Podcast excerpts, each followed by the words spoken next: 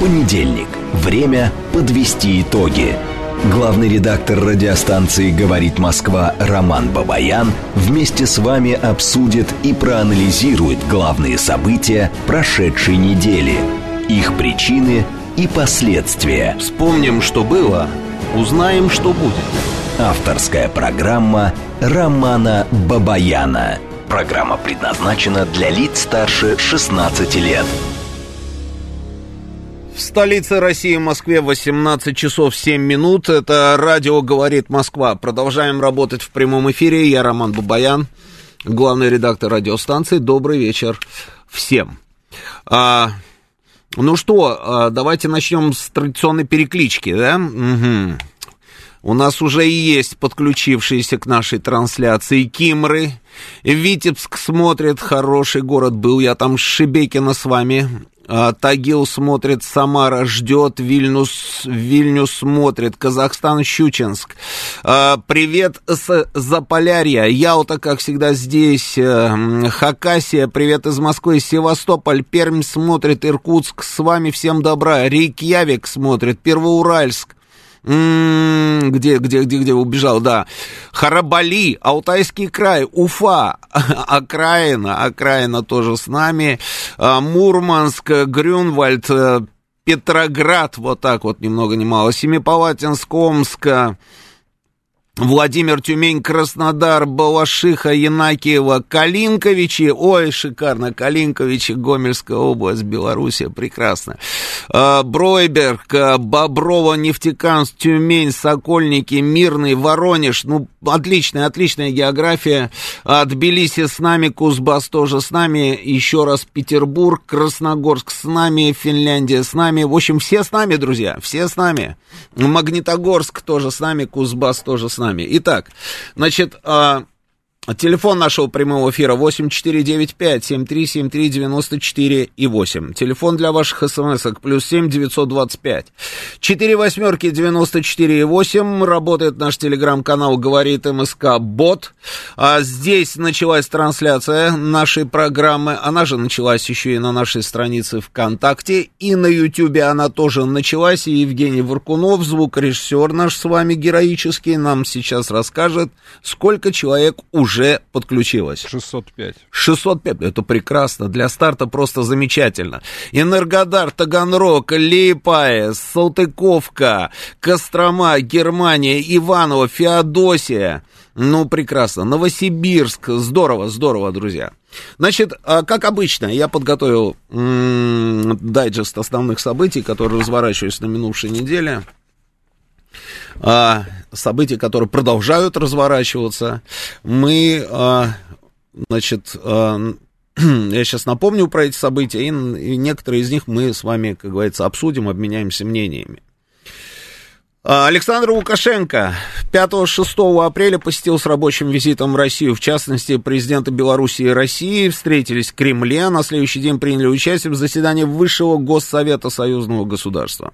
Президент Беларуси принял предложение своего российского коллеги Владимира Путина провести переговоры в его кремлевской квартире, то есть в квартире Владимира Путина. Отлично. Там они несколько часов обсуждали самые закрытые темы, а до этого Владимир Путин рассказывал, что вот в этой самой квартире они пили чай, да, с Си Цзиньпином. Отлично. Эксперты Академии наук оценили потенциал роста экономики России до 2035 года, и в ближайшие 10-15 лет темпы развития могут закрепиться около 1% в год. В Кремле заявили о необходимости подготовки концепции безопасности союзного государства. Она нужна в свете изменившихся условий и новых угроз. Песков говорит на эту тему, и говорит он следующее. Именно сейчас стало понятно, что прежние контуры концепции безопасности уже не действуют, они устарели, а потому что окружающая среда изменилась до неузнаваемости и возникли новые угрозы. Будем об этом говорить. Дальше. В Курске, Из соображений безопасности не будут проводить парад 9 мая, об этом заявил губернатор, и это связано с позицией оперштаба региона, который на прошлой неделе решил усилить антитеррористические меры.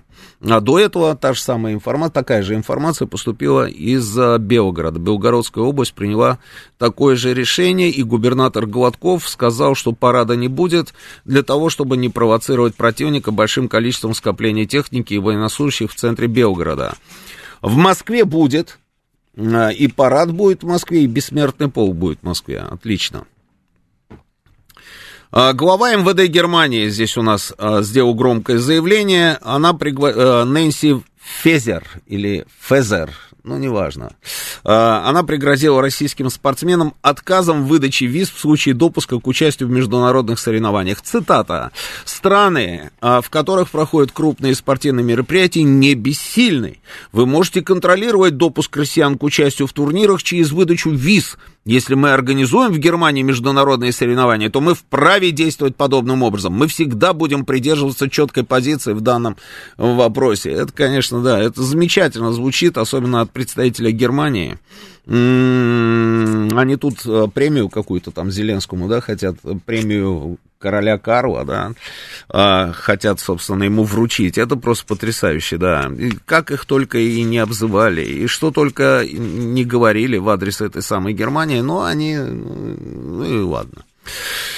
Дальше. 62% уехавших из страны россиян готовы вернуться в страну. Это опрос компании «Яков и партнеры». Это, ну, бывшее подразделение там хедхантеры и так далее. До 58% выросло число соискателей в РФ, готовых ради карьерных возможностей покинуть страну. В 2020-м таких было 47%. Только 6% активно ищут такие возможности. Большинство респондентов, готовых вернуться из-за границы в Россию называют основными причинами для этого личные обстоятельства, лучшие карьерные возможности, а также более благоприятный экономический прогноз в целом по стране.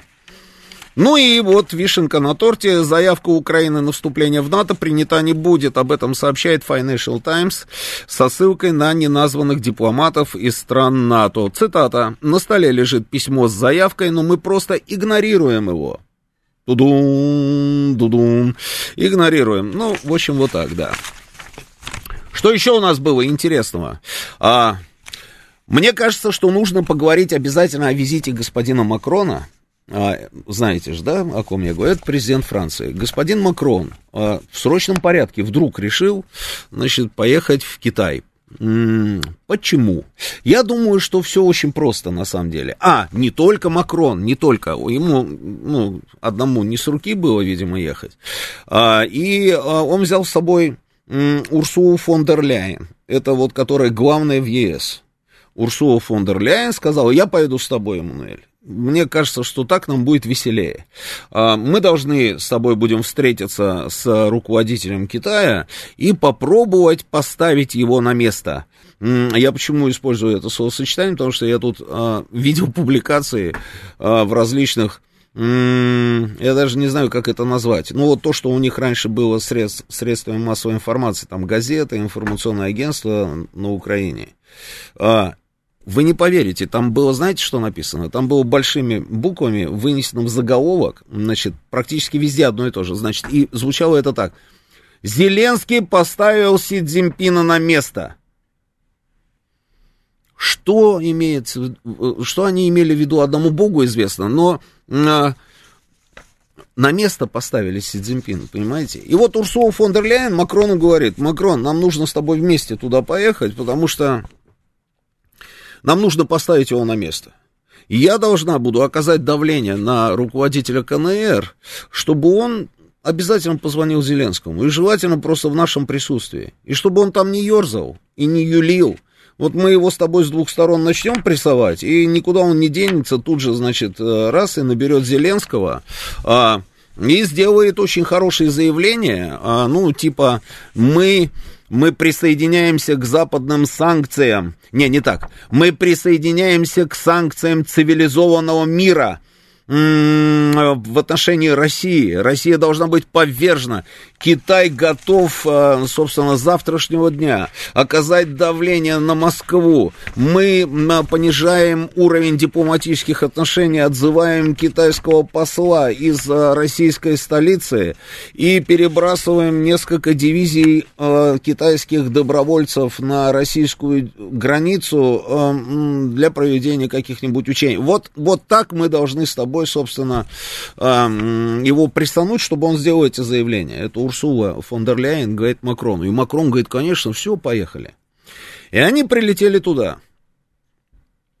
Значит, нам рассказывают о том, что это государственный визит, и он там планировался заранее, все. Но я почему-то не очень в это верю. Не то, что я не верю в то, что это государственный визит. Нет, это государственный визит. Там был почетный караул, там все это было, да, красные дорожки, все это было. Что он планировался задолго заранее, я в это не верю. Он, конечно, планировался, но я думаю, что не задолго заранее. А ровно в тот самый момент, когда пошла информация о том, что Си Цзиньпин после своего переизбрания первый визит собирается совершить в Москву. И вот ровно в это самое время там засуетились. Я даже думаю, что это не в Париже, конечно, засуетились, в другом месте засуетились и решили, кого отправлять? Давайте подумаем, кого? Если отправим там, я не знаю, какого-нибудь англичанина, вряд ли сработает, потому что англичанин, это, считайте, те же самые Штаты, да, а Китай как-то не очень любит Америку. А Китай вроде бы как неплохо относится к Евросоюзу, но он плохо относится к НАТО. Вот что здесь делать в этой ситуации? Страны Евросоюза, они в НАТО, да? А страны НАТО в Евросоюзе. Вот как вот здесь выкрутиться? И они думали и решили, что все-таки надо отправить, наверное, Макрона.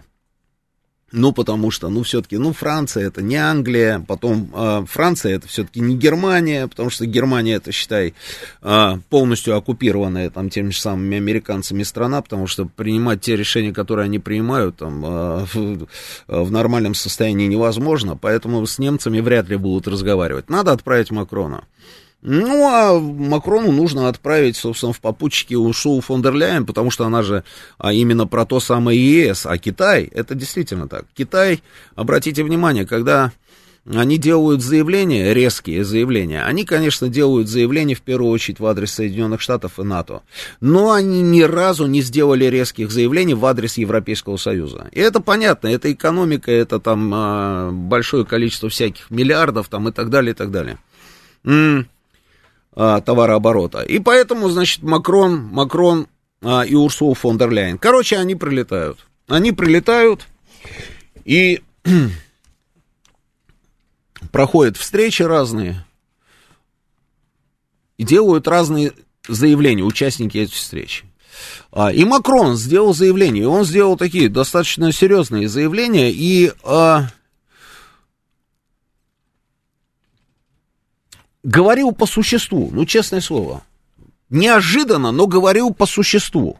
По крайней мере, по очень многим направлениям. Чем меня очень сильно удивил. Потому что обычно же заявления Макрона какие? Они такие, знаете, у меня есть план, я знаю, что делать.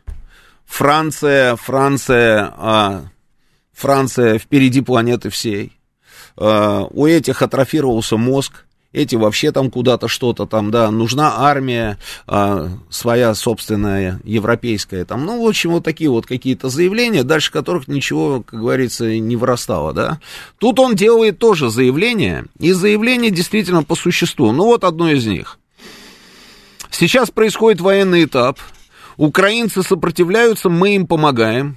И сейчас не время для переговоров между Украиной и Россией. Это время еще не настало. Даже если мы их готовим, и если нам нужно заложить основу. Хорошее же заявление. Время не настало, да, но даже если мы их готовим. Вопрос, мы это кто? Так готовите или не готовите? В стиле Макрона, согласитесь, да, такое вот и вашим, и нашим заявление. То есть переговоры вроде бы мы готовим. Но время еще не настало. А может быть и не готовим, потому что помогаем Украине, и идет военный этап взаимоотношений между Россией и Украиной. Идем дальше. Значит, делает заявление по поводу ядерного оружия, тактического ядерного оружия. Я, если честно, вначале, когда увидел, значит, текст этого заявления, я не понял, про кого он говорит. Но в контексте встречи Путина и Лукашенко и в контексте заявлений Путина и Лукашенко я думал, что это про нас. Значит, он говорит следующее, значит... Сделал заявление о недопустимости размещения там ядерного оружия за пределами национальной территории ядерных стран, да, то есть, ну, все понятно, да, что есть, допустим, там ядерное оружие там у России, я же говорю, почему вот я сразу подумал про Россию, да, потому что это все в контексте, одновременно разворачивались все эти события, по большому счету. То есть он говорит о том, чтобы российского тактического ядерного оружия не было на территории Беларуси. И я у себя в эфире на НТВ задал экспертам вопрос, я говорю, скажите мне, пожалуйста, ну я просто хочу понять логику этих людей, я ее не понимаю. Когда они делают эти заявления? Ладно, американцы, это наглитура та еще, то есть они считают, что им все можно, да, и будут на этом стоять. Но европейцы, когда делают заявление, что нельзя размещать ядерное оружие, то есть российское ядерное оружие на территории Белоруссии, до Макрона аналогичное заявление сделал Боррель, я поэтому, собственно, и подумал, что он про нас. Ну, как они могут это говорить, когда на территории европейских стран находится американское тактическое ядерное оружие? И не просто оно там находится. Оно же не просто там складировано. Нет, совсем не так. Время, когда оно было просто там складировано, оно уже ушло во вчера. Они приняли концепцию, и теперь в случае необходимости, например, летчики военно-воздушных сил Германии могут на своих самолетах перевозить американское тактическое ядерное оружие и могут применять его по потенциальному противнику. Понимаете, какая история? То есть это просто невозможная была вещь еще вчера. Но сегодня это абсолютно так. И это была сознательная, на самом деле, линия, и еще задолго нашей специальной военной операции, задолго до этого. Это вот из той же самой оперы, как они задолго до этого выходили из ПРО по договору, да? Задолго до этого там они ушли... из договора по ракетам средней и меньшей дальности. Задолго до этого они начали не допускать наших экспертов на свои объекты по договору о стратегических наступательных вооружениях. Все это задолго до того, как случилось то, что случилось. И задолго до этого они приняли решение заменить устаревшие образцы своего тактического ядерного оружия, то есть устаревшие бомбы, на более эффективные бомбы, более мощные и управляемые. Это раз. И плюс тогда же они приняли решение, что летчики эти могут, собственно, использовать. Они дают возможность тем же самым немцам пользоваться своим тактическим ядерным оружием. На наш вопрос, зачем вы это сделали? Как нам понимать, собственно, это решение? Я вот просто по фактам, понимаете, вот действительно, вот факты, нужно же, вот говорят многие эксперты, нужно просто попробовать... подняться над схваткой, посмотреть, вспомнить и попробовать понять логику, собственно, оппонента. И вот хочется все время понять логику оппонента, а не получается. Вот какая-то она такая у них странная. На наш вопрос, зачем вы это делаете и как нам это понимать, ответов же нет. Ну, нет ответов. Это еще нам повезло, что они конкретные ответы не давали. Потому что обычно, когда они дают какие-то ответы на такие справедливые вопросы, которые у нас возникают, иногда кажется, что они нас и вообще весь оставшийся мир держат за идиотов. Потому что выходят из договора по ПРО и рассказывают, что это в целях безопасности от иранских и северокорейских ракет. Посмотрите, когда они это сделали. И посмотрите, есть ли там эти ракеты, были на тот момент какие-то ракеты у Ирана или у Северной Кореи. Да, совершенно была просто парадоксальная версия, да, в их изложении. И они это говорили, знаете, честными глазами Майкла Обама смотрели нам в глаза, хлопали своими ресницами и, видимо, думали, что мы идиоты. Ну, потому что как еще иначе воспринимать это все? Здесь они вообще не давали никакого ответа. Они говорят, просто вот мы считаем, что необходимо провести модернизацию, мы эту модернизацию проводим, и поэтому, значит, принимаем вот эти вот самые решения. Голландия, Италия, Бельгия, что там у нас? В Италии, по-моему, на двух вообще базах. Авиана там и еще где-то, да, у них их бомбы. Бельгия, Голландия, Италия, Германия, Турция, да? Турция в Инджирлике, инжировая вот эта база, там тоже, собственно, их тактическое ядерное оружие находится. Объяснений никаких нет, ничего нет, но есть громкие заявления. И вот одно из этих заявлений сделал Макрон. И я думал, что Макрон, так же как Боррель, вдруг внезапно начал страдать, как это назвать, я не знаю. В общем, с глазами что-то случилось у Макрона. Срочно к офтальмологу называется. Дальше больше. Дальше больше. Но он, на самом деле, грамотно он это сделал. Если ты ждешь какой-то реакции от Си Цзиньпина, да, и при этом ты хочешь получить от него ту реакцию, которая тебе нужна, нужно же подыграть. И он подыгрывает ему. Он ему говорит, что мы с уважением относимся к китайскому мирному плану. Ну, имеется в виду плану регулирования конфликта российско-украинского. Вот американцы отвергнули этот план. А мы считаем, что этому плану надо дать шанс. Ну, конечно, это грамотная история. Я думаю, что Си Цзиньпину это понравилось. Но Си Цзиньпин же, его же так просто тоже не это самое, да, и он говорит, слушайте, мы готовы, он тут же подрезает ему крылья. Он говорит, мы готовы присоединиться к любому плану мирному, даже вот если вы сейчас нам предложите, прямо здесь и сейчас, любой мирный план урегулирования ситуации, мы готовы к этому плану присоединиться. То есть Китай, они попытались так раз мячик на сторону Китая перебросить, да, а Китай, хопс, и тут же вернуло обратно. И типа, ждем, ребята, ждем. Наш-то план мы предъявили, а ваш план мы пока еще в глаза не видели. И они решили, значит, дальше, ну так, ушли от этой темы и пошли дальше, значит. А Макрон, походу, значит, Урсула там его пинает, да, там под столом, да. Стол большой же, да, круглый этот был стол большой такой. Она его там пинает, там пытается. А он уже его несет. И он говорит, Европа должна уменьшить свою зависимость от Соединенных Штатов. В этот момент Урсула фон дер Ляйен подавилась, а он продолжает, значит, Европа не должна втягиваться в конфронтацию между Китаем и США из-за Тайваня. Это прекрасно. Это просто замечательно. Дальше, Урсула фон дер Ляйен, она кашляет, у нее приступ кашля, она, значит, кашляет, президент Франции говорит, Европе необходимо уменьшить свою зависимость от американского доллара, так как это может привести к тому, что мы станем вассалами США, и фон дер Ляйен уже не знает, что ей делать, а Макрон не тормозит, идет дальше Макрон. Продолжает. Невозможна европейская архитектура безопасности, пока вот, собственно, на территории Европы идут конфликты. То есть, таким образом, он говорит Си Цзиньпину, что Европа заинтересована в мире, в урегулировании, мы уважаем ваш план. И понимаете, какая штука? Си Цзиньпин все сидит, смотрит на них мудрым взглядом, там, слушает все это, слушает. Что было дальше после новостей? Сейчас у нас новости. Продолжим через несколько минут. Понедельник. Время подвести итоги.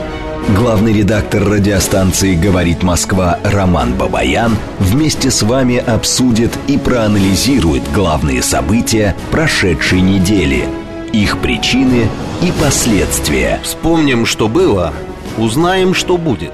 Авторская программа Романа Бабаяна.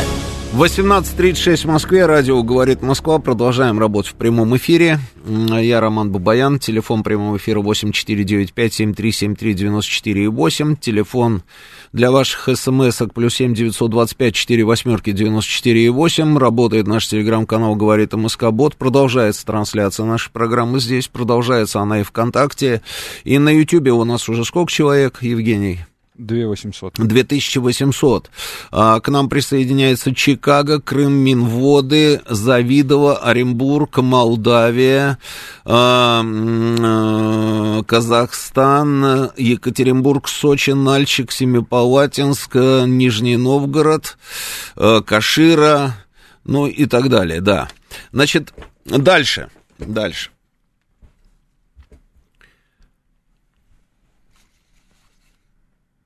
Макрон, почему он это делает? Почему он делает вот такого рода заявления? Он же не может не понимать на самом деле, что эти заявления точно не вызовут какого-то восторга у тех же самых американцев. Могут и наказать.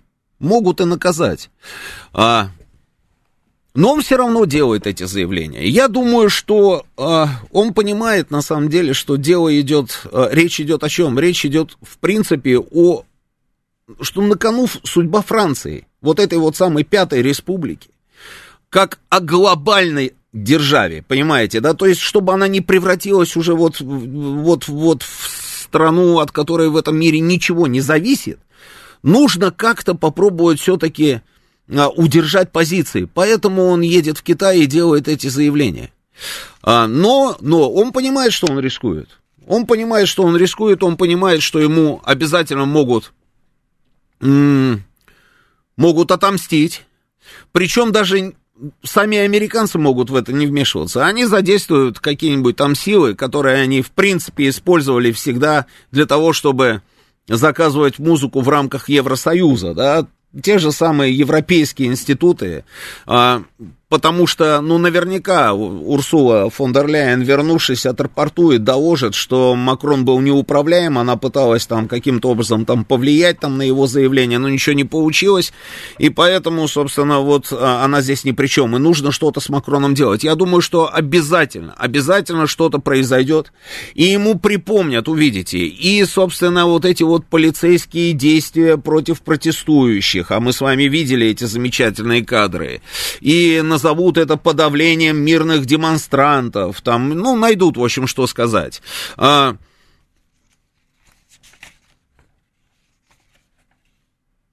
Но вот эта вот игра в самостоятельность, вернее, попытка вырваться из-под какого-то там давления, да, ему так просто с рук не сойдет, это 100%. Тем более с учетом того, что у него уже происходит в стране. Очень многие там говорили, убежал, как говорится, отдохнуть, потому что здесь не пойми что, там бои местного значения, там в условиях города, да. А он поехал немножечко перегрузиться, как говорится, перезагрузку такую себе устроить там в Китае. Независимость от США в области вооружений. То есть это что? Это ему скажут, ты вообще о чем, старик? Ты хочешь сохранить французский ВПК, а это достаточно мощная была история, правильно? Французский ВПК, это французский ВПК. Ты хочешь сохранить независимость для своего ВПК? Независимость в области энергетики, это ты про что сейчас? То есть ты отказываешься там покупать наш сжиженный газ, там, или ты про что? От доллара, это ты вообще на святое замахнулся. Макрон не может не понимать, на самом деле, что вот эти все заявления ему так просто не пройдут, но он эти заявления все равно сделал. Так что внимательно с вами, как говорится, запасаемся... Там не знаю чем, мы внимательно наблюдаем за Францией, потому что я думаю, что обязательно сейчас там будет происходить что-нибудь интересное. Обязательно. С точки зрения политической, можно назвать эту поездку Макрона удачной, успешной. Но смотря что понимать под политикой. Если мы говорим вот об этой серьезной заявке, допустим, Макрона на... сохранение остатков суверенитета, допустим, Французской Республики, то да, может быть. Но мы посмотрим, что будет завтра. Поэтому здесь тоже ставим вопросительный знак. С точки зрения экономики, это был удачный визит, на мой взгляд, безусловно. Почему? Потому что, ну, я видел там всю эту информацию, и контракты были подписаны на достаточно большие серьезные суммы в разных, как говорится, областях. С точки зрения экономики, да, и у него и десант с собой там был достаточно серьезный из представителей там французских, руководителей французских компаний, вообще французского бизнеса. Но экономические результаты для Франции, это такая, знаете, это местечковая история. все-таки, местечковая. Она вот здесь, сейчас, да, это вот шкурный такой вот интересик, это все про деньги. Главное, зачем они туда поехали, это изменить позицию Си Цзиньпина по отношению к России, и здесь у них провал. Здесь провал абсолютный, и с этим даже спорить не надо. Госпожа Урсула фон дер Ляйен, несмотря на то, что была отправлена туда как человек, возглавляющий Евросоюз, против которого, я повторюсь, да, Си Цзиньпин никогда не делал никаких резких заявлений в отношении Евросоюза. А здесь полный провал. И последняя, знаете, такая пощечина, последняя пощечина, это как она уезжала. Она уезжала оттуда обычным рейсом, с досмотром багажа, с проходом паспортного контроля там, и так далее, и так далее. То есть ее, во-первых, не встречали нормально, и уж точно ее не проводили. Поэтому здесь, с политической точки зрения, это полный минус. А если мы с вами еще и вспомним публикации, что госпожа Урсула фон дер Ляйен хочет возглавить НАТО, ну, здесь поэтому у нее и шансов не было. Мне кажется, что ребята, которые организовывали вот эту вот поездку, здесь они просчитались. Нужно было кого-то другого все-таки туда отправлять. Или же лучше вообще никого не отправлять и все это дело поручить Макрону, чтобы он сам, как говорится, отыграл все эти интересы. Но вот получилось то, что получилось. С Урсулой фон дер Ляйен не получилось ничего. Си Цзиньпин сделал вот эти вот заявления, что касается украинского кризиса, Китай будет твердо стремиться к продвижению мирного диалога, политическому урегулированию, и мы готовы вместе с Францией обратиться к мировому сообществу с призывом сохранять сдержанность, строго придерживаться международного гуманитарного права, не допустить применения ядерного оружия, ну и так далее. Обратите внимание, вместе с Францией, без Евросоюза. А одновременно с этим появляется заявление представителя МИДа Китая. Это все вот происходит практически одномоментно, который говорит, что если говорить об ответственности за проблему Украины, то полагаю, что ее должны взять на себя США и такие военные блоки, как НАТО. Урсула фон дер Ляйен хочет стать руководителем НАТО, да. У Североатлантического альянса нет необходимого статуса, чтобы упрекать Китай или давить на него. Китай изначально выступал за содействие мирным переговорам. История в итоге рассудит, кто действительно занимал справедливую и правильную позицию. Вот как-то так. Вот как-то так. Что касается нашего оружия в Беларуси. Встреча президента Путина и президента Лукашенко, да. Заседание Высшего Госсовета. Я сегодня слушал в эфире мнение Богдана Беспалько, и я с ним соглашусь, что, конечно, заявления, которые мы слышим от Александра Григорьевича Лукашенко, они немножечко все-таки странные. И причем он уже... который раз вот за последние дни делает достаточно странные заявления. Вначале он сделал странное заявление, что боевые действия, вот он предлагает, значит, остановить боевые действия моментально, вот прямо сейчас. Почему? Потому что, и причем как, чтобы не было перемещений, там, войск, там, и так далее, да. И вот нужно начинать там переговоры. Я неделю назад вам говорил, повторю, что я считаю, что это не в наших интересах. Это раз. Ну вот проходит неделя, и Лукашенко делает опять заявление, что...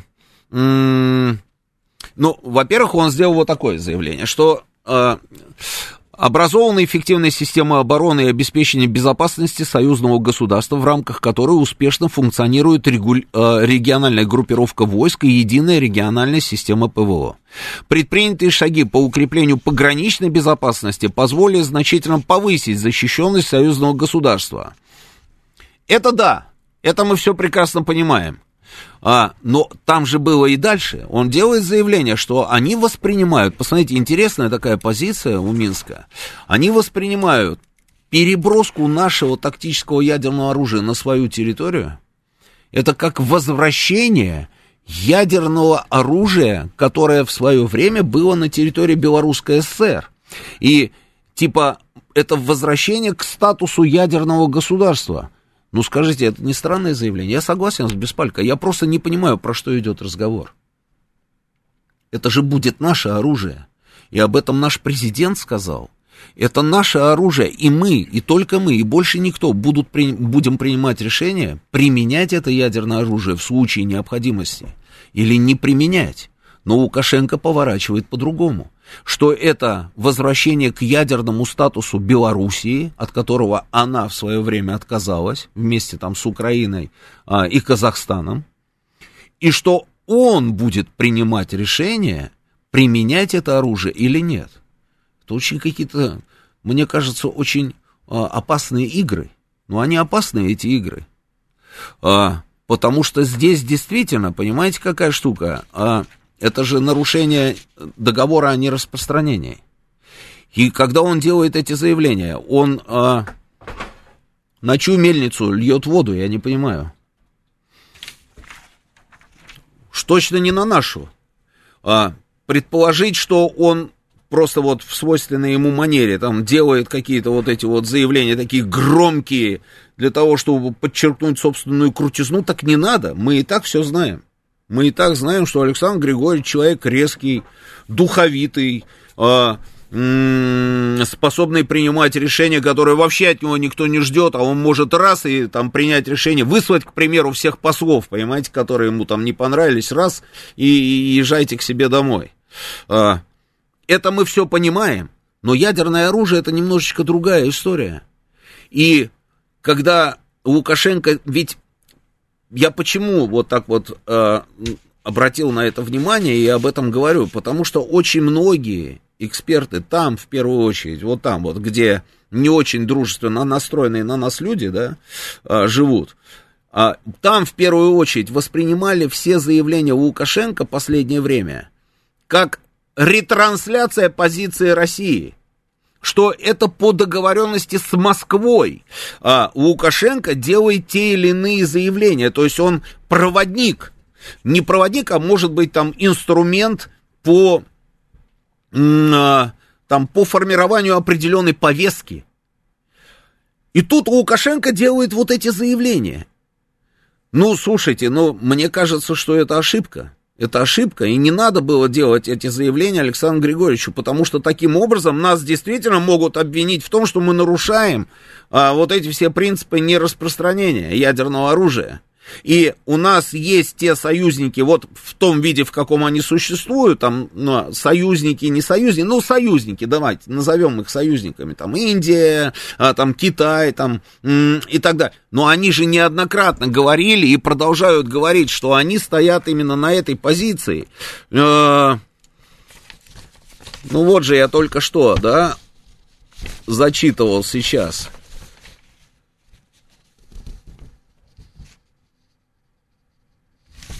Где у нас заявление? Вот же, да?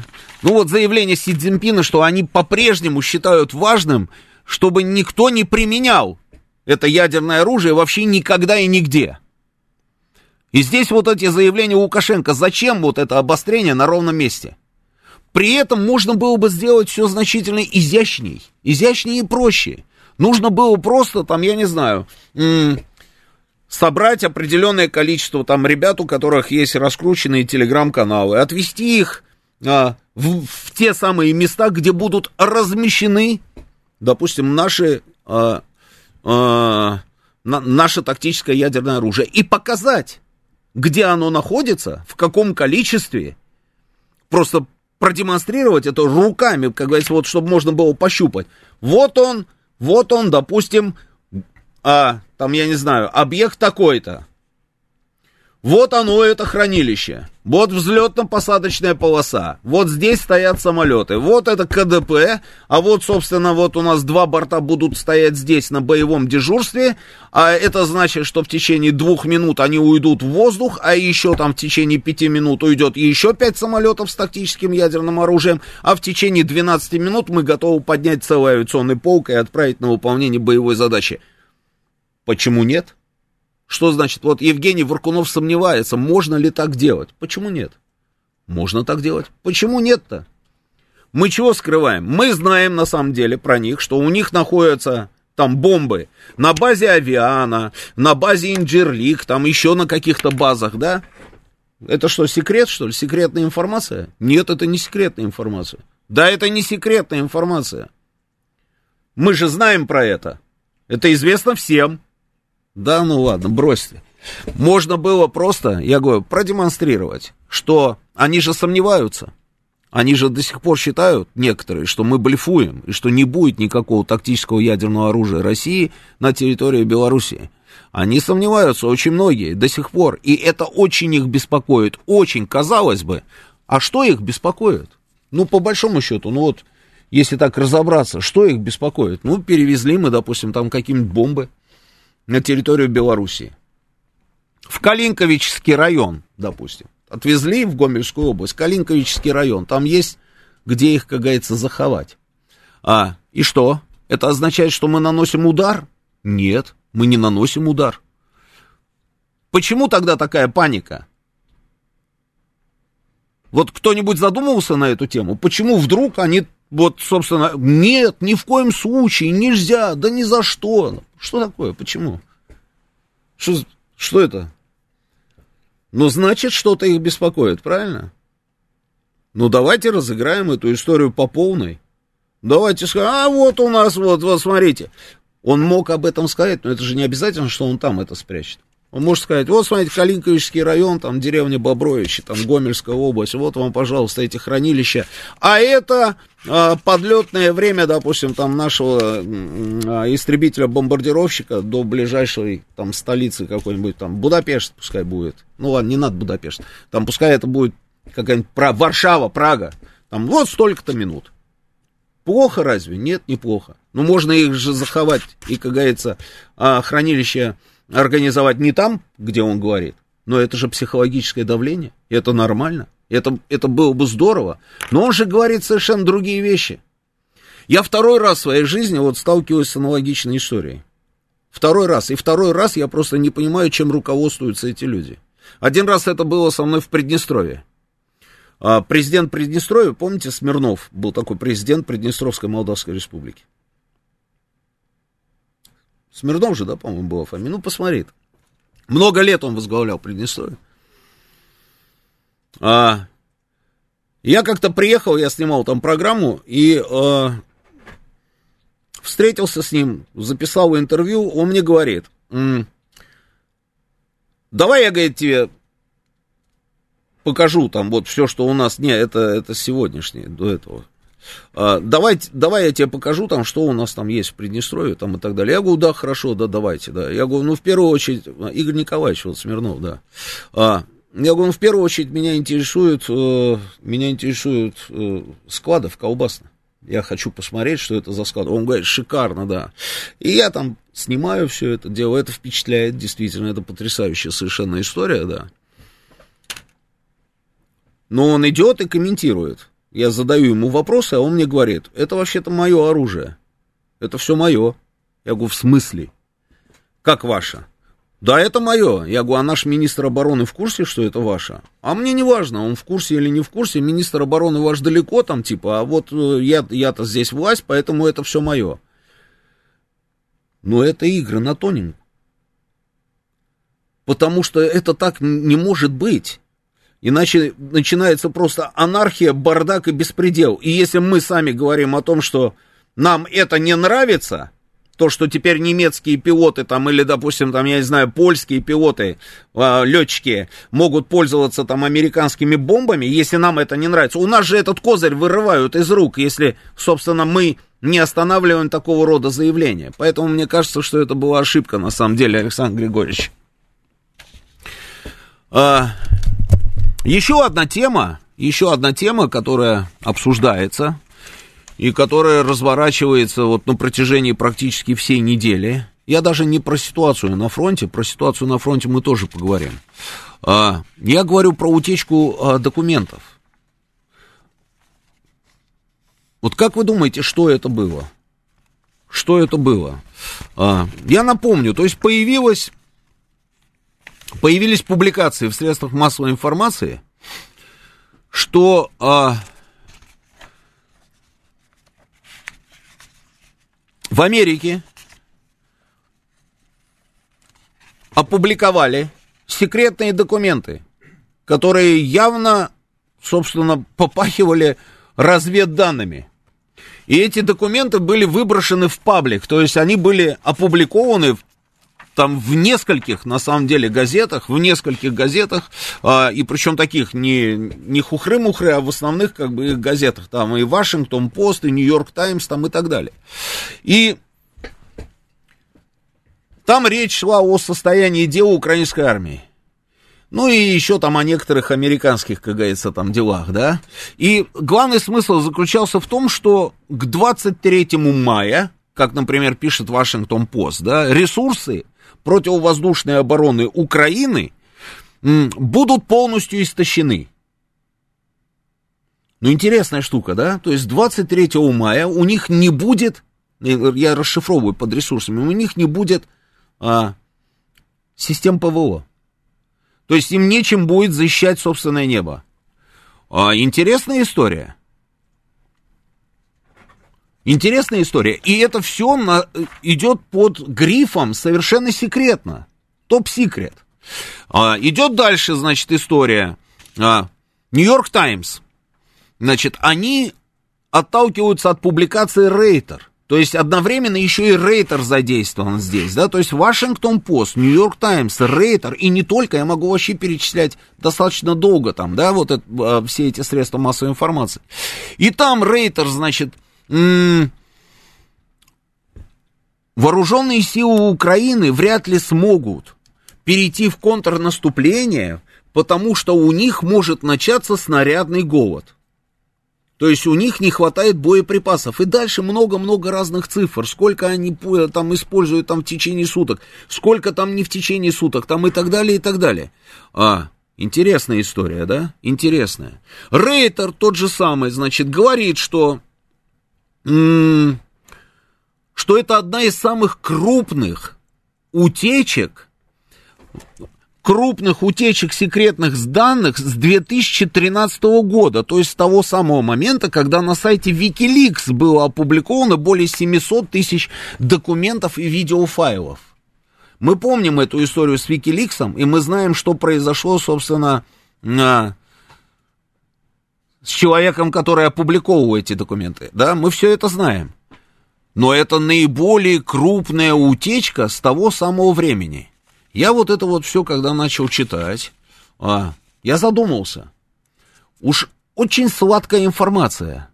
Но она же сладкая, правильно, эта информация? Слушайте, если мы знаем, допустим, да, как именно будут наступать ВСУ, если мы знаем, что у них к определенному моменту не будет боеприпасов, если мы знаем, что к определенной дате у них будет просто нерабочий ПВО, но это же просто... Это просто, я не знаю, это же шанс. Но вот от того, что все это выглядело очень сладко, я задумался, а может быть это такая вот многоходовочка? Вот они вбросили эту информацию для того, чтобы мы поверили, и, может быть, поверив, что-то сделали. А сейчас у нас новости, продолжим через несколько минут. Понедельник. Время подвести итоги. Главный редактор радиостанции «Говорит Москва» Роман Бабаян вместе с вами обсудит и проанализирует главные события прошедшей недели, их причины и последствия. Вспомним, что было, узнаем, что будет. Авторская программа Романа Бабаяна. Программа предназначена для лиц старше 16 лет. 19.06 в Москве, это радио «Говорит Москва». Продолжаем работу в прямом эфире. Я Роман Бабаян. Телефон прямого эфира 8495-7373-94,8. Телефон СМС-портала +7 925 4 8 94,8. Работает телеграм-канал «Говорит Москобот». Продолжается трансляция нашей программы здесь. Она же продолжается еще и на нашей странице ВКонтакте. И на Ютьюбе уже сколько человек подключилось к нашей трансляции? Евгений Варкунов. 3257. Отлично. Возвращаемся к этой утечке или не утечке. Вот бог его знает. Вы знаете, вот все выглядит очень сладко. То есть ПВО нет. Это значит, что мы можем задействовать авиацию на полную. Да? Там 23 числа там у них не будет никаких ни ракет, ничего. Да? Отлично. Наступление, про которое они говорили... Ну, они так долго про это наступление говорили, а тут у них, оказывается, дела совсем, как говорится, не очень хорошие, и поэтому ну, вряд ли у них может получиться какой-нибудь нормальный... Ну, в общем, одним словом, такая сладкая история, ну, очень сладкая. Вот новость только что зачитала, значит, в эфире наша ведущая. Вот, Financial Times узнали об уголовном расследовании утечки документов Пентагона по Украине. Минюст США определяет, какие последствия могут иметь случившиеся для хода боевых действий и усилий Вашингтона по сбору разведданных. Осложняющим расследованием статье назван факт распечатки и фотографирования документов. И, по словам официальных лиц, это может затруднить поиск источника утечки. Минобороны США продолжает оценивать достоверность... Не, наши Минобороны продолжают оценивать достоверность информации. Вот это хорошо. Это хорошо, что мы продолжаем оценивать достоверность, потому что уж больно сладкая действительно вся эта история. Что там дальше? Ну, можно рассуждать, да, там, кому это может быть выгодно. Ну, хорошо, допустим, они все это дело спланировали, и это такая вот деза, да, то есть дезинформация, чтобы нас расслабить, а мы же любим расслабляться. Может быть такое? Вполне может быть такое.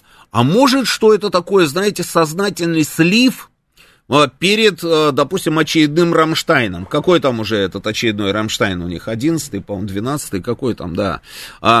Перед очередным Рамштайном для того, чтобы партнеры украинские перестали выяснять друг с другом отношения, а они выясняют друг с другом отношения, сейчас об этом тоже поговорим, и быстренько начали, собственно, поставлять Украине там все необходимое для украинской противовоздушной обороны, там и ракеты, и авиацию, и все остальное, но только уже ускоренными темпами, да? Может такое быть? Конечно, может. Дальше идем.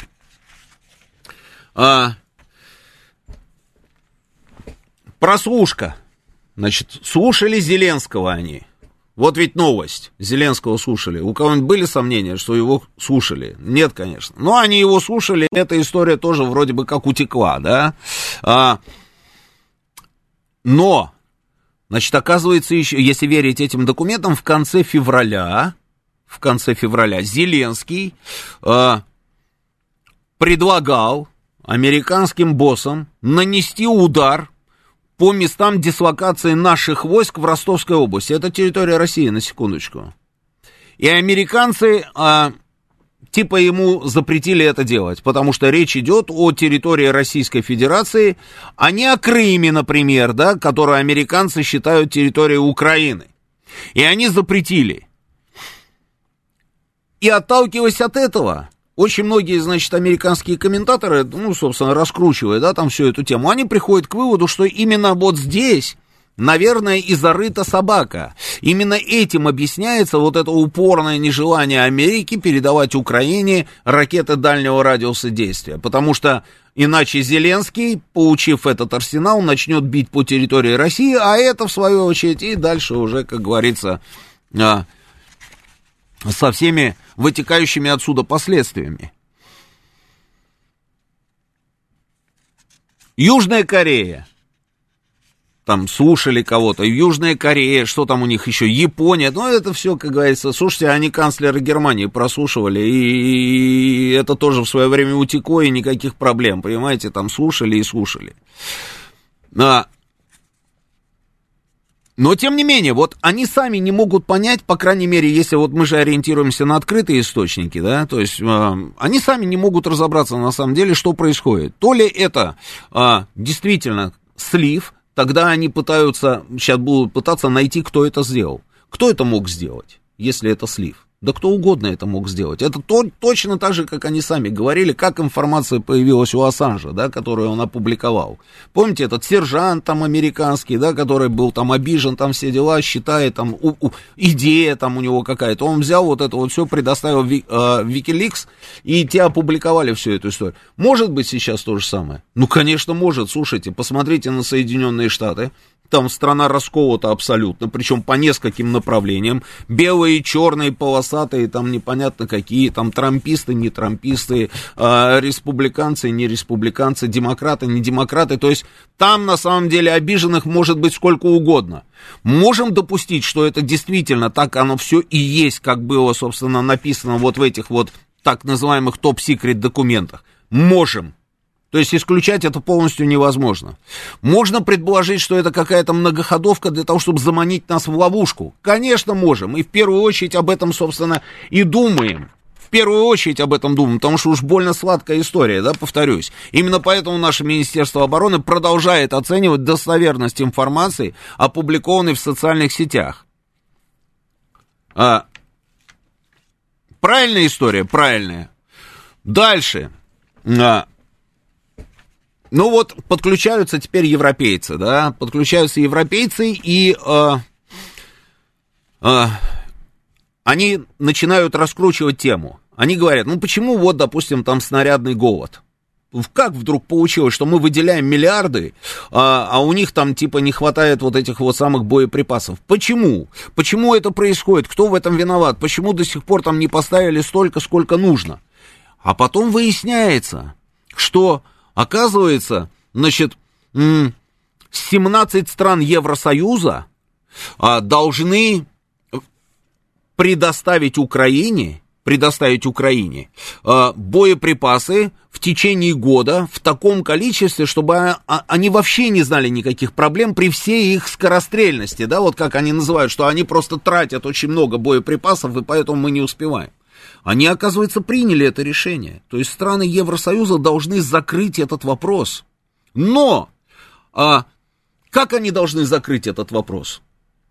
Они должны отправить практически все снаряды, которые держат, ну, их снаряды, вот, из своих запасов. То есть они все снаряды должны туда отправить. Им обещают это все дело компенсировать из определенных фондов ЕС.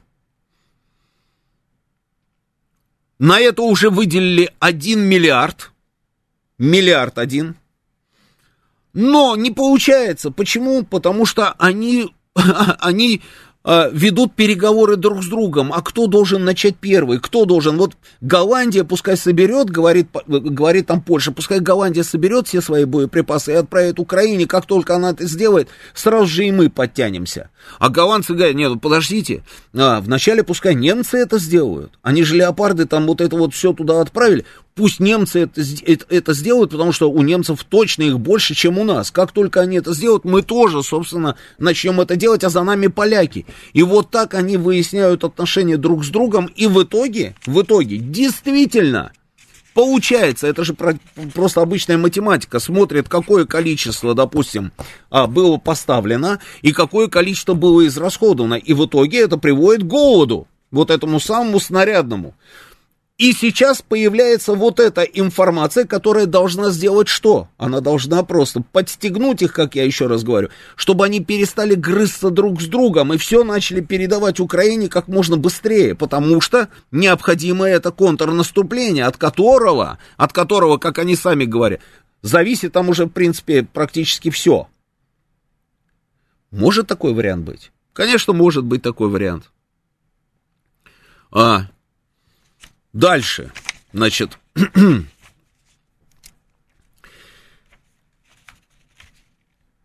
если верить этим документам, эта записка, да, аналитическая, она появилась не просто так. Она появилась после того, как провели специалисты, эксперты, достаточно масштабную аналитическую работу. И они проводили это там на протяжении 2 месяцев. То есть они смотрели, что происходит, они смотрели на интенсивность боев, они смотрели на то, как интенсивно действует, допустим, наша авиация на линии боевого соприкосновения, как часто мы используем дроны, по которым работает система ПВО, как часто мы используем ракеты различного класса, по которым тоже работает система ПВО. И вот только после этого они обнаружили эту так называемую тревожную нехватку.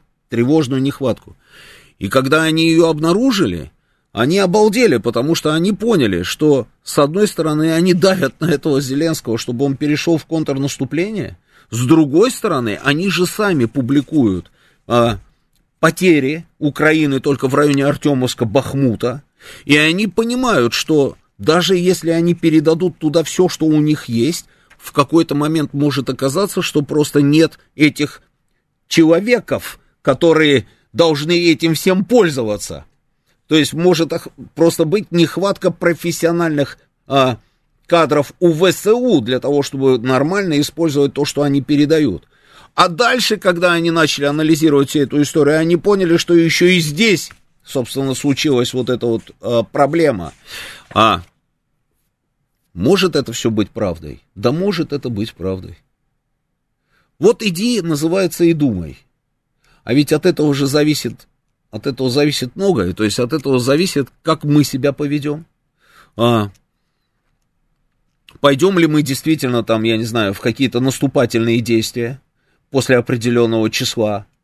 Не пойдем. Будем ли мы там наблюдать за тем, как себя ведут вот эти вот страны, которые должны передать, страны Евросоюза, сколько их там, 17, да, стран, которые должны были вроде бы как передать там все свои боеприпасы Украине. Будем за этим следить, и что мы будем после этого делать? А может быть, это наоборот нас заманивают в ловушку? Вот одному Богу известно, но честное слово, вот меня спрашиваете вы здесь, что вы по этому поводу думаете, я голову сломал, не могу понять.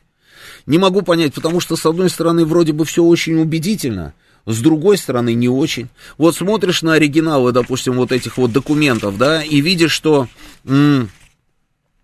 с ошибками написаны даже названия систем. Может это быть, что эксперты такого уровня, которые готовят вот эти вот материалы для высшего военного командования, военно-политического руководства США, могут ошибаться в написании названий систем, своих же американских систем. Ну, вряд ли, да, казалось бы. Но с другой стороны, слушайте, с другой стороны, на это, мне кажется, уже можно и не обращать внимания, потому что, ну, если у нас пресс-секретари Белого дома делали одно чудное заявление за другим, помните, там Псаки, да? Ну, значит, и здесь это все может быть. С другой стороны, ну, не до такой же степени. Хотя, ну, не знаю, в общем, одним словом, вот какая-то вот странная история, что думаете вы по этому поводу? Мне просто интересно тоже услышать ваше мнение, давайте обменяемся сейчас вот соображениями по этому поводу. Слушаю вас, добрый вечер, вы в эфире. Здравствуйте. Здравствуйте. Москва. Да. Скажите, пожалуйста, а вот как вы считаете, вот если действительно бы украли документы, ну стали бы средства массовой информации западные их распространять? Это же соучастие в уголовном преступлении, то есть распространение секретной документации. Ну, вначале же не средства массовой информации стали распространять. Вначале все это распространилось в социальных сетях. Ну, можно было... Не, ну, секундочку. Можно было бы, допустим, сделать вид, что ты этого ничего не увидел. Там, допустим, ты сидишь там в Нью-Йорк Таймс, да, и ты не видишь. Не видишь. Но у тебя по социальным сетям все это расползлось, в Твиттере все это расползлось. Ну, хорошо, но да, вот... везде, допустим, расползлось, а ты такой сидишь, а я в белом, в шлемофоне, ничего не вижу, ничего не слышу. Да, вот взять вашу радиостанцию, да, это где-то, допустим, украли секретный документ. Да. Вы его будете озвучивать? А вот смотрите, американской разведке удалось ежедневно получать в режиме реального времени предупреждения о времени и целях нанесения ударов России по территории Украины. А как вот можно, собственно, расшифровать вот это вот заявление, вот эту вот публикацию? Это я не знаю, я бы еще хотел добавить, что... Вы не знаете, я расшифрую, это, подождите секунду, я же отвечаю на ваш вопрос, вы не слушаете? Пожалуйста, да. Пожалуйста. А если переводить, то получается, что у американской разведки есть, собственно, агент где-то в структурах, близких к нашему Министерству обороны. Правда это или неправда? Откуда я знаю? Я просто отталкиваюсь от публикаций, которые вот нахожу, допустим, там в Телеграме там, или еще где-то там, в газетах каких-то. Мне кажется, что это так и работает. То есть ты от этого отталкиваешься, а после этого уже специально обученные люди должны этим заниматься, этим вопросом. Неправда, так и слава богу, а правда, значит, нужно кого-то брать. Но то же самое и там. Ты не можешь абстрагироваться от повестки, если это происходит. И если это уже везде в информационном пространстве, допустим, в тех же самых социальных сетях, ну, конечно, можно, конечно, сидеть там в стороне и делать вид, что ты ничего не заметил. Но от этого же проблем не рассасывается. А вы вот не ответили тоже на мой вопрос. Вы бы стали бы распространять этот вот документ, если бы он, допустим, был бы совершенно секретный, и его бы где-то вот опубликовали на каком-то сайте, вот, а вы бы стали это распространять? Ну, конечно, я бы сослался на этот сайт и сказал, вот на этом сайте опубликовали вот такого рода информацию с грифом «совершенно секретно». Вот надо разобраться с этим делом. И мне кажется, что наша военная контрразведка должна срочно, и не только военные, должны срочно подключиться к этому процессу. А в прямом эфире зачем это делать? То есть вы обращаетесь к нашему... Я уже объяснил, да, спасибо. Еще раз, если у тебя везде об этом уже говорят и пишут, почему я должен сидеть в прямом эфире и делать вид, что я просто разучился читать? Здравия желаю, Сергей Алексеевич. Слушаю вас. Здравия желаю, Роман. Здрасте. Ну, я свое мнение выскажу. Давайте. Когда в ведущих средствах массовой информации Америки появляются сведения о состоянии дел в украинской армии, да еще под грифом «совершенно секретно». Сомнения одолеваю, да? Мне это, кажется, напоминает игру «Зорница» в СССР для пионеров, школьников, понимаете? Во-первых, гриф «совершенно секретно» присваивает сам исполнитель. Нужно присвоить гриф «совершенно секретно» иногда, вот нужно. А он на самом деле ДСП. Ну, берут и присваивают. Для каких-то целей определенных. Министерство обороны, вот наше, дает информацию, что оно продолжает оценивать достоверность этой информации. Мы вполне вероятно, что создаем видимость, что мы к этому можем относиться серьезно. Ну, то есть подыгрываем, ну, товарищи, как, да? А зачем сразу смеяться-то? Или говорить, наплевать и забыть? Мы, наоборот, делаем вид. О, это мы сейчас будем думать, тут это, целое управление будет голову ломать. Если это слив, то он возникает вопрос, против кого он может работать в принципе. При необходимости он может раскручен быть против Байдена.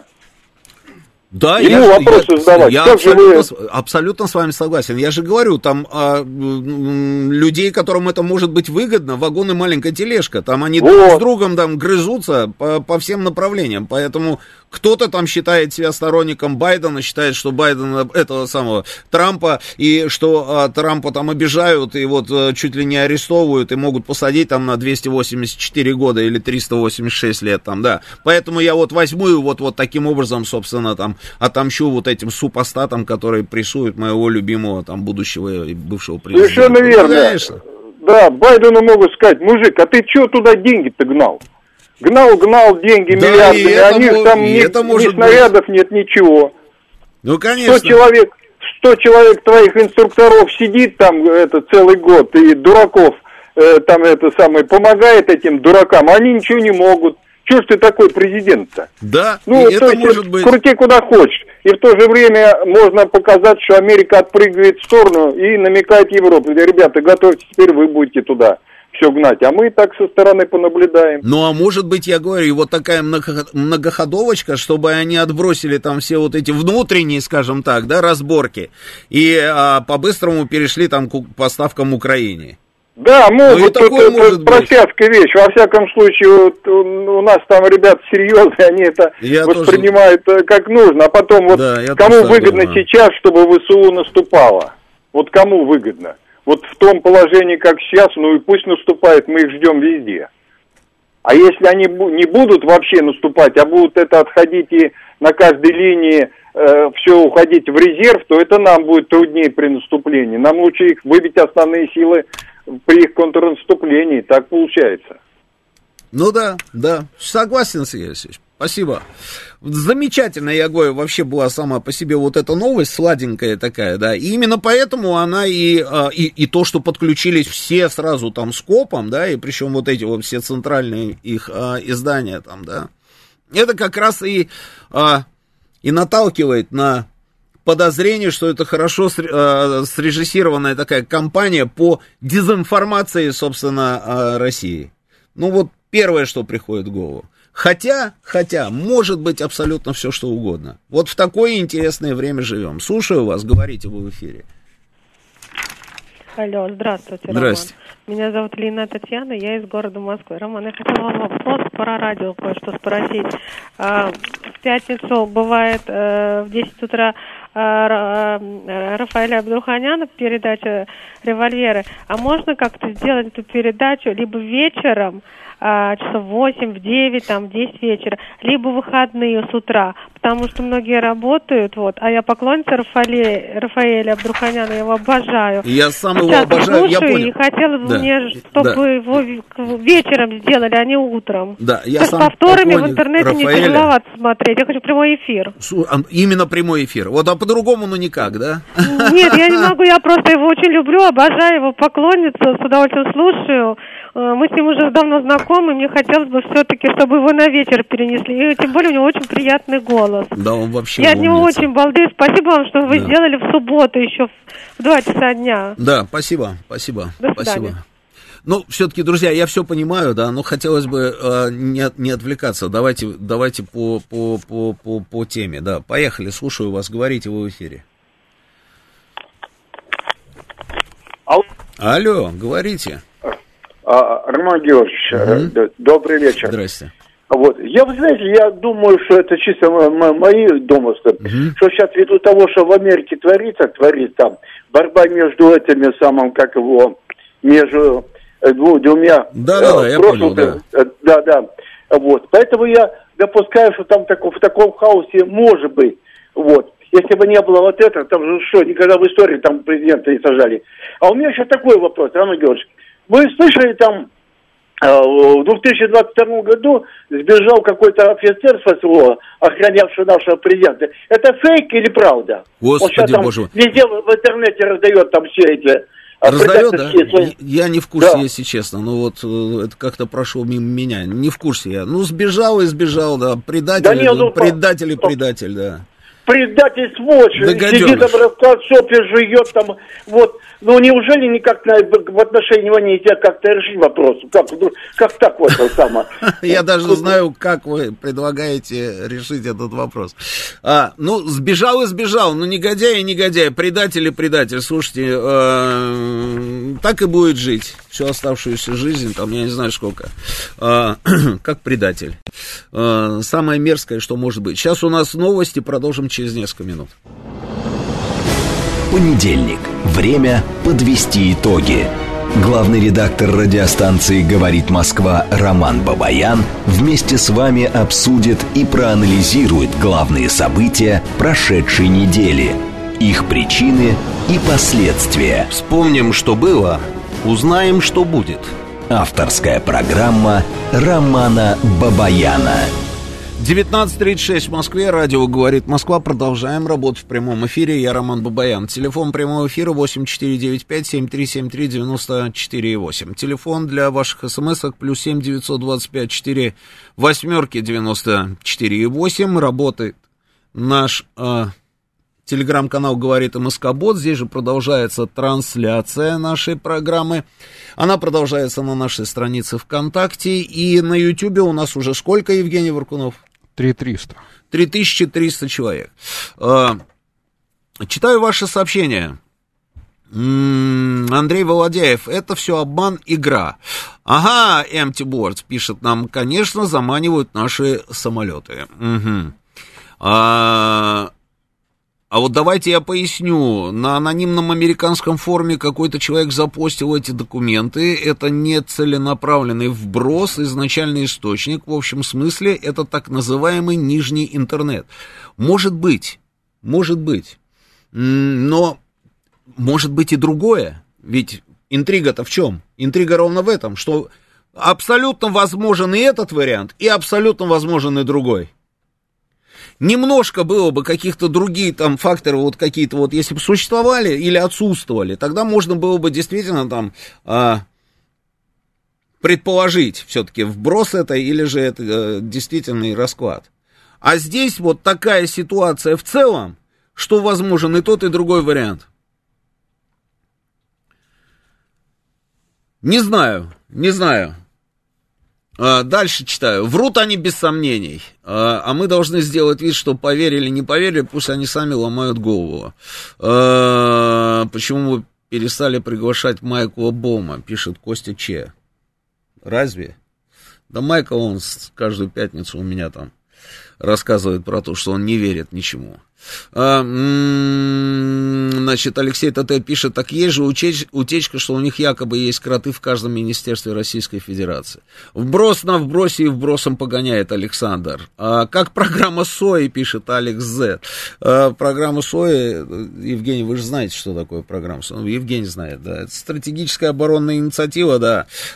Звездные войны, одним словом. Нас пугали этими звездными войнами, а потом раз, и оказалось, что... И нету ничего, а «Звездные войны» это только вот, собственно, Дарт Вейдер, там и все остальное. Ну, хорошо. Может ли это быть поводом для отказа от наступления? Может, решили, что сейчас оно им невыгодно?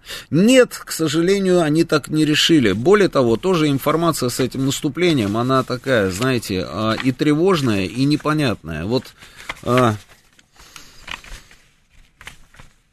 Не поймешь тоже, кому верить, кому не верить и чего, собственно, ждать от этого наступления. Ну вот смотрите, например, Пригожин, да, там заявляет о том, что число украинских войск, подготовленных для контрнаступления, это 200, а по некоторым источникам до 400 тысяч личного состава. И недооценивать этого нельзя. Я подумал, некоторые вот, там, ну, знакомые мои, там вот мы обсуждали, когда это заявление Пригожина, а некоторые не верят, что там 200, 400, я думаю, что это может быть, это реально. Но здесь же речь идет о чем? 200, 400, но это же не значит, что они в одном месте сконцентрированы, что это кулак из 400 тысяч человек, нет, конечно, конечно нет. Это... там 50 тысяч на этом направлении, 70 тысяч на том направлении, там 40 тысяч на этом направлении, 50 на каком-то другом.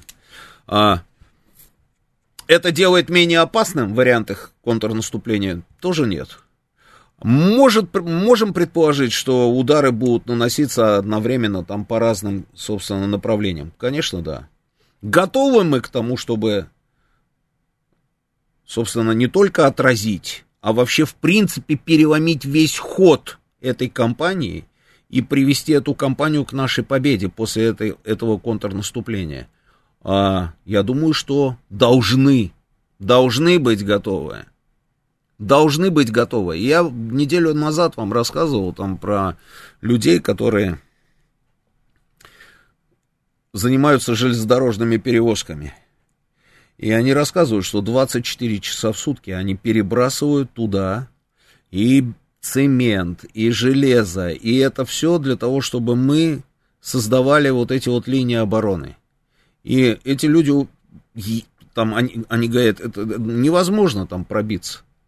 А начинаешь, допустим, там им говорить про Харьков, про то, как они, собственно, там... на марш-бросками там, по 30 километров там, заходили вглубь нашей территории, мы вынуждены были отводить наши подразделения для того, чтобы их не блокировали. Говорят, да, в том числе и там, военные специалисты говорят, конечно, мы это все помним, но сейчас это невозможно, потому что нет вот этих брешей в обороне нет. Вот за что купил, зато продаю. Менее тревожно.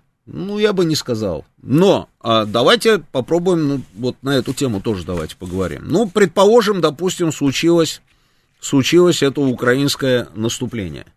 Ну, предположим, оно проваливается. Ну, тогда все понятно. Киев теряет поддержку. Я уверен, что они перестанут их поддерживать, по крайней мере, вот такими темпами и в таких масштабах, как сейчас. Дальше мы, собственно, можем закрыть этот вопрос. Здесь тоже есть несколько нюансов. А как это будет выглядеть? А Они сейчас ни на какие переговоры с нами идти не собираются. Но при этом они где-то там что-то как-то вот начинают намекать, что вот в принципе там по Крыму, вот если вдруг по Крыму, да, ну только после того, как мы, значит, выбьем там российские войска с нашей территории, и вот останется только один Крым, вот тогда мы, в принципе, можем начать какие-то переговоры. Да, вот есть вот такая информация, и они ее там озвучивали. Меня беспокоит другое, меня беспокоит наша позиция. Вот интересно, а как вы думаете, а пойдем ли мы на переговоры с ними, если они пойдут в контрнаступление, и это контрнаступление, собственно, закончится для них провалом? Мы пойдем на какие-то переговоры с ними? Вот Евгений Варкунов сомневается, ну как не очень уверенно сомневаешься. Я тоже сомневаюсь, но тоже не очень уверенно. Я допускаю все. Вот ведь трагедия, или же там, я не знаю, не трагедия, а комедия, наоборот, сегодняшнего дня. Вот ровно в этом, что абсолютно все может быть. Мы даже в этом случае тоже допускаем вариант, что мы можем пойти с ними на переговоры. Зачем? Непонятно совершенно. Но допускаем же мы этот вариант. Очень хочется надеяться, что нет. Но вариант мы этот допускаем. Теперь... Допустим, плохой сценарий, что они идут в контрнаступление и, допустим, там, я не знаю, вот они тщательно там все подготовили, высохло все, да, техника не утопает в грязи, как сейчас, а может перемещаться с определенной скоростью, все-все-все, вот они, эти ударные кулаки, группировка, и пошли в это самое наступление. Мы пытаемся их удержать, но на каком-то, допустим, участке у нас не получается, а у них, наоборот, получается, они прорывают нашу оборону и заходят куда-нибудь там вглубь на какое-то количество километров. А что делать дальше? Ну, дальше вот как это все должно выглядеть? Ну, давайте по порядку. Вот они, допустим, это сделали. Они продавили нашу оборону и куда-то там продвинулись. Хорошо. Они дальше должны там закрепиться будут? Они же должны будут закрепиться? Да, должны будут закрепиться. Для того, чтобы закрепиться, им нужно туда будет много что перевести, перебросить, создать группировку. Для всего, одним словом, для всего для этого нужно будет время, правильно? У нас будет время для того, чтобы их оттуда выбить? Конечно, будет. Конечно, будет. У них задача значительно тяжелее. Наша задача, она... Мы чисто морально не хотим переживать уже... То, что мы однажды пережили, и даже не однажды, да, я имею в виду Херсон и Харьков, вот чисто морально не хотим, потому что это очень плохо будет сказываться на духе группировки нашей, на нашей армии. Но если вот отбросить этот фактор, по большому счету, даже если в каком-то месте они продавливают и продвигаются, мы можем их там уничтожить и вытолкнуть обратно. У них задача сложнее, они идут в наступление. Они это понимают? Я думаю, что, конечно, они это понимают. Предположить, что они так раз и перешли в наступление, и русская армия побросала там все и побежала куда-то, но это же не работает, эта история. И они это тоже понимают. Они это понимают. Именно поэтому и начинается вот эта вот вся тягомотина. Уже сколько мы с вами слышим про это контрнаступление. И то Залужный против, а Зеленский там типа за, то Сырский за, а Зеленский там тянет время, потому что ему не хватает мощи, ему нужны дополнительные там какие-то системы вооружения, техника и все остальное. Потом Залужный против, потому что нужна авиация и достаточное количество танков. И это все достаточно долго. По времени разворачивается, а контрнаступления пока нет. И все пока объясняют тем, что нет погоды. Нет погоды. Но наши же тоже не сидят там, бамбук не курят. Все же все прекрасно видят, правильно? Если ты долго говоришь про наступление, значит, противник к этому твоему наступлению готовится? Ну, конечно, готовится. Но это же надо быть кретинами, чтобы не готовиться к наступлению. Я правильно рассуждаю? Я думаю, правильно. У них задача сложнее. И они прекрасно понимают, что на кону, по большому счету, на кону стоит, ну все. Можно сколько угодно говорить, что, ну, там, кроме Артемовска, Бахмута, там есть и другие какие-то города, да, что они отойдут, допустим. А есть у нас видео, да, покажи там, во что превратился уже этот город. Если это можно назвать городом. Я такое видел в Грозном. Я такое видел в Грозном, я такое видел в Вуковаре. В Вуковаре, ну, слушайте, неважно, в общем, где я это все видел, да, ну, то посмотрите, дорога, по которой еще хоть что-то можно перебросить в Артемовск, выглядит вот так, это просто кладбище техники, Они сами выкладывают эти ролики, они сами все это показывают, как провести здесь наступление. Ну да, ты сконцентрировал, допустим, там, я не знаю, там какое-то количество танков, и эти танки пошли вперед. Так эти танки сожгут. Ну их же сожгут. У них задача значительно сложнее. Им нужно что-то с этим сделать для того, чтобы отчитаться. Но если тебе дали деньги, они все равно требуют какого-то результата. И тебе дают танки, они будут требовать результата. Это однозначно совершенно. Именно поэтому они давят там, собственно, на Зеленского, чтобы он пошел в это контрнаступление. Тебе нужно показать, дать результат. А ты не уверен в том, что ты дашь этот результат. И ты даже подозреваешь, что результат будет, но будет не тот, который ждут. И у тебя тогда сразу начинаются огромные проблемы. То есть у них на кону стоит не вопрос отхода от Артемовска на другую линию, допустим, там обороны. Речь не об этом. У них на кону стоит. Или они сами все это сделали своими руками. Вот этими бесконечными там разговорами о фортеце, мортеце, там не пойми что. Они вот сами подвели ровно к этому. Когда им говорили, что не нужно зацикливаться на этом Бахмуте и уводите оттуда подразделения, они сказали нет. Сказали, ладно, нет, тогда мы тоже поиграем в эту игру. Вот вам все, держите его и переходите в наступление, это будет круто. Оп, сами себя загнали в этот капкан, и теперь непонятно, что из этого, собственно, и как из этого капкана выбираться. И если ты сейчас проигрываешь здесь, это значит, что ты другие укрепрайоны не удержишь, потому что они перестанут тебе помогать в таком, вот в тех масштабах, каких помогают, да перестанут. Еще зависит от того, с какими потерями пройдет это контрнаступление. Я же уже говорил, слушай, еще же люди нужны, которые должны воевать тем, что они дают. Нужны люди. Слушаю вас, говорите. Добрый вечер, вы в эфире. Алло. Да, слушаю вас, говорите. Здравствуйте. Здравствуйте. Меня зовут Юлия Николаевна. Роман Георгиевич. У меня дедушка просит передать, он плохо говорит, не слышно, он участник войны, герой войны, ему 92 года. И он говорит, передай, простите, передай, говорит, пожалуйста, что все это я образно выражусь, простите, липо. Потому что, говорит, те, кто первые всегда... наступают и говорят, что они наступают, как правило, вторым достается трудно. Я прошел почти 2 войны. Хорошо, это спасибо, его... понял. Вот человек, который знает, о чем говорит. Спасибо большое, спасибо.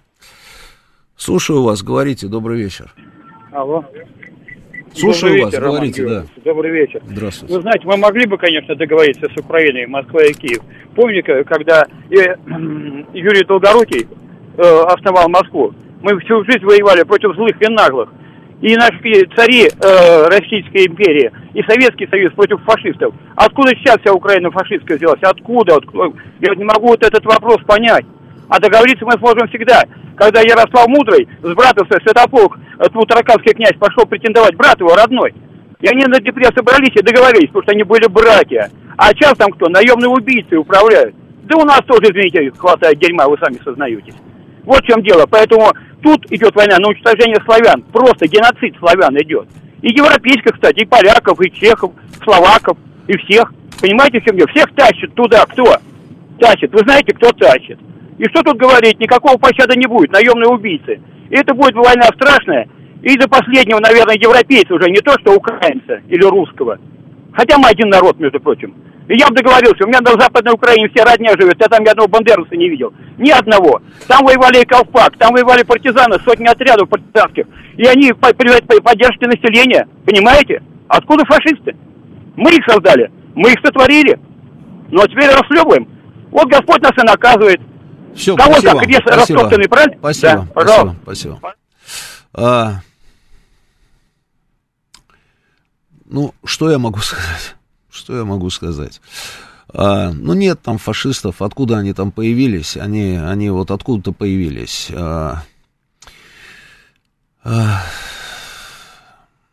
Юрий Долгорукий. Значит, а где останки у нас Юрия Долгорукова находятся?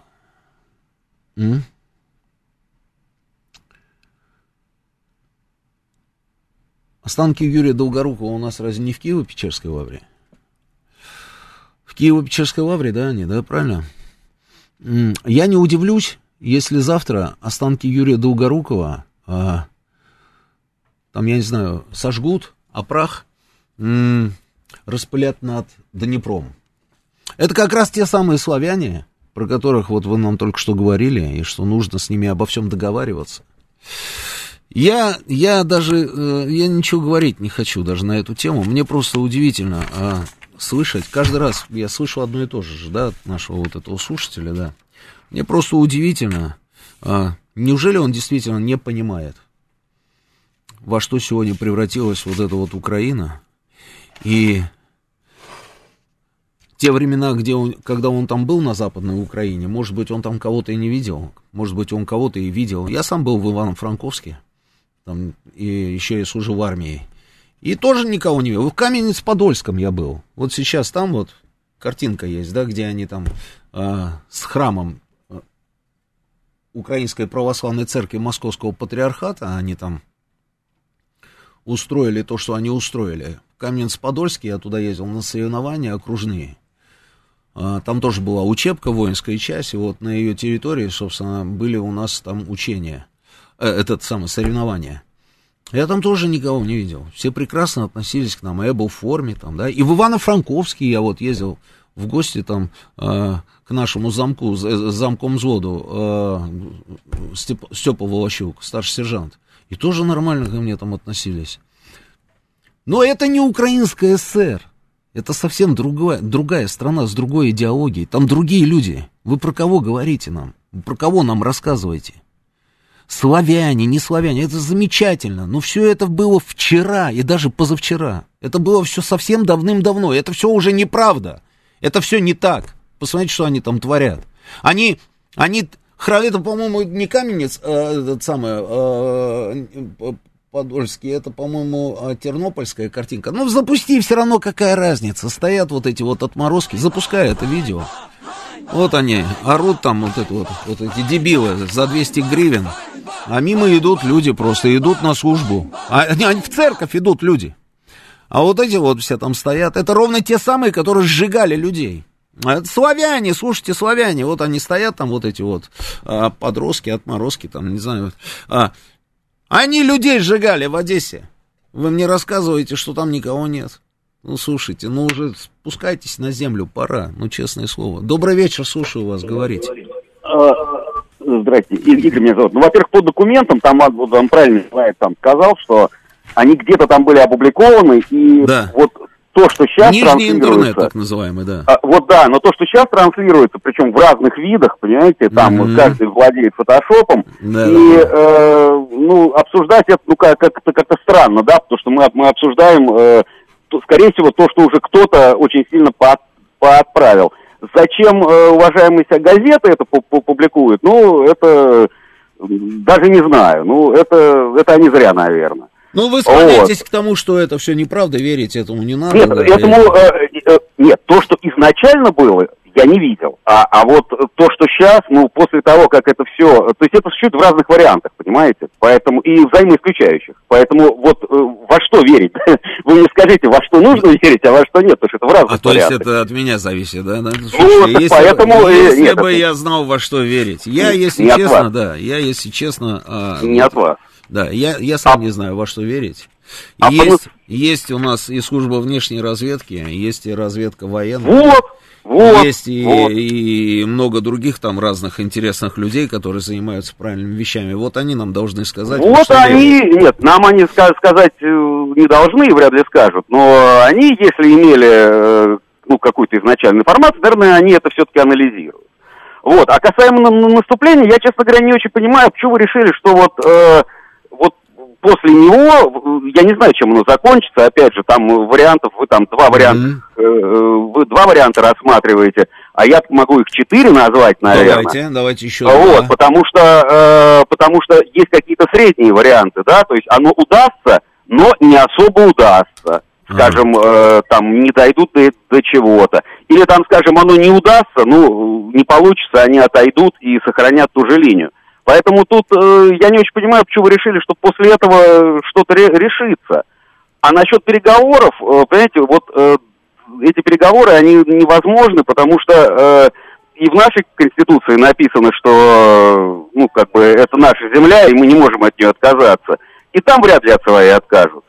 Так что я вижу вариант переговоров только в 2 случаях. Это первый, если Европа, Запад откажет Украине в помощи в принципе, какое-то сопротивление там будет. Сами по себе они не откажутся, но жизнь может заставить. Не знаю, жизнь, дождь, мороз, там же обещают, что они замерзнут скоро, вот. Либо вариант другой, это... Если нашу экономику сильно прижмет, а ее прижимает очень сильно, судя по дефициту бюджета, и Россия просто физически не сможет продолжать военные действия. Такой вариант тоже не исключен, потому что по триллиону в месяц сейчас идет дефицит бюджета. 3 месяца прошло, 3 с лишним триллиона в минусе. Вот, поэтому сейчас делать какие-то прогнозы на то, что наступление... Опять же, наступление... Я же почему про это самое наступление? Потому что, что не возьмешь в руки, везде про это наступление, понимаете? Их источники, там контрнаступ, наши источники, наступление. И все собственно, воспринимают это наступление, которое то ли будет, то ли не будет, как как наш последний решительный бой, понимаете, и с той, и с другой стороны. Я про это, что на самом деле это не последний и не решительный. Это может быть что-то очень серьезное, но, собственно, есть варианты. А когда оно будет наступление? Это тоже вопрос. Это, знаете как, ожидание казни, оно страшнее казни, потому что оно может начаться через неделю, а может начаться через 3 месяца. Да, но, слушайте, а вы что, воспринимаете это ожидание именно как ожидание казни? Не я, а люди, которые, вы понимаете, что это люди, которые без отпуска, которые ждут это каждый день. Я-то не сижу в окопе, понимаете? Сейчас у нас, я понял, да, сейчас мы за вас уже 1 минуту там, собственно, украли у новостей, я просто по поводу без отпуска, там как раз очень многие наши военные уехали в отпуск.